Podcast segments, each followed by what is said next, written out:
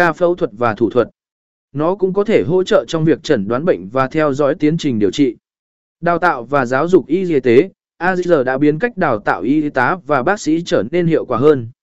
Thay vì chỉ đọc sách giáo trình hoặc xem hình ảnh tĩnh, học viên y tế có thể tương tác với các mô hình 3D và mô phỏng trực quan của các ca phẫu thuật và thủ thuật. Họ có thể thực hiện các thao tác thực tế như phẫu thuật, đặt ống kỳ, hoặc can thiệp tim mạch thông qua ứng dụng AZR. Điều này giúp học viên thấy tự tin hơn và nắm vững kỹ năng trước khi tham gia vào thực tế. Chẩn đoán và tư vấn, AZR có thể hỗ trợ trong việc chẩn đoán bệnh bằng cách tạo ra